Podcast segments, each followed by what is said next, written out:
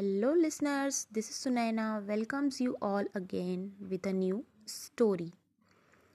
आज मैं फिर आप सबके बीच हूँ एक छोटी सी कहानी लेकर दोस्तों एक बहुत पुरानी बात कहावत है मन के जीते जीत है मन के हारे हार मतलब अगर आप मन से हार नहीं मानते तो आपको कोई नहीं हरा सकता और अगर आप मन से हार गए तो फिर समझो हार ही गए अगर हम मन से पॉजिटिव हैं तो हमारे आसपास कितनी भी नेगेटिविटी हो, कोई फ़र्क नहीं पड़ता।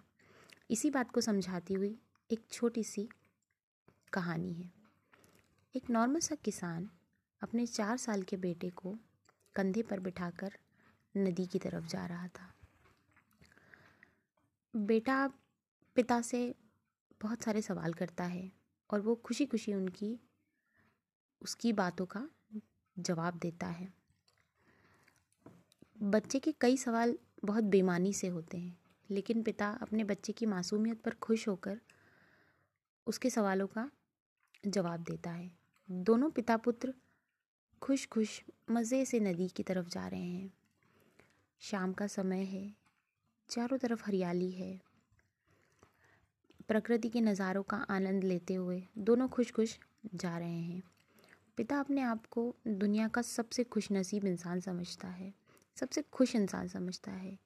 डजेंट मैटर कि उसके पास ज़्यादा पैसा नहीं है या वो एक बड़े से मकान में नहीं रहता है या उसके पास बहुत सारे साधन नहीं है, वो खुश है। कुछ ही दिन बाद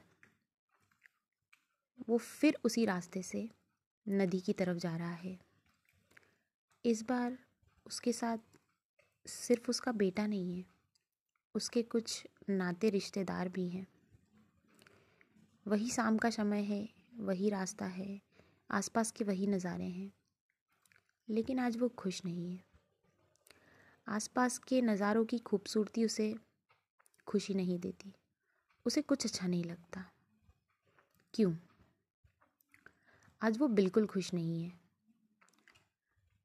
क्योंकि जिस बेटे को कंधे पर बिठाकर वो इस नदी पर आया करता था, आज उसी बेटे की लाश उसके हाथ में है।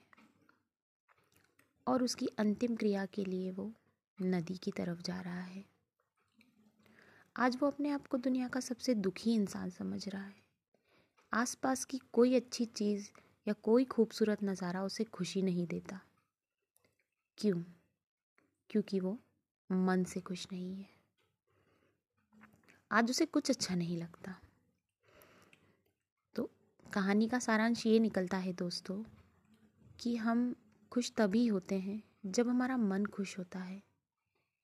डजेंट मैटर हमारे आसपास कितनी खूबसूरत चीज़ें हैं, या हमारे पास कितना पैसा है, या हमारे पास कितना बैंक बैलेंस है। हम कितने बड़े घर में रहते हैं, हमारे पास कितने सारे सुख के साधन हैं। ये बाहरी आडंबर कोई मायने नहीं रखते। जो चीज़ मायने रखती है, वो है हमारे मन की खुशी।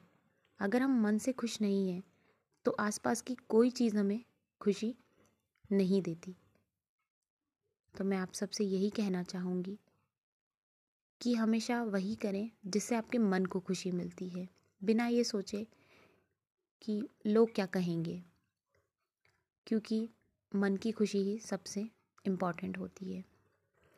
कई बार होता है ना, सड़क के किनारे खड़े होकर पाँच रुपए की पानी पूरी खा के हमें इतनी खुशी मिल जाती है, जो बहुत सारे पकवान खाकर भी ना मिले।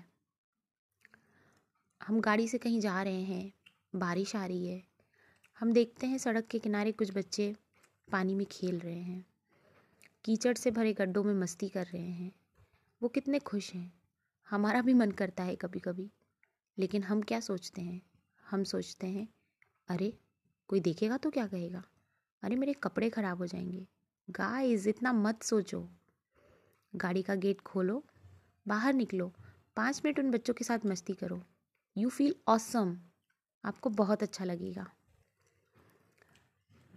तो फ्रेंड्स मैं आपसे बस यही कहना चाहूँगी कि हमेशा वही करो, जिसमें आपको दिल से खुशी मिलती है। बिना ये सोचे कि लोग क्या कहेंगे, कोई क्या सोचेगा हमारे बारे में, क्योंकि किसी को कुछ नहीं पड़ी है।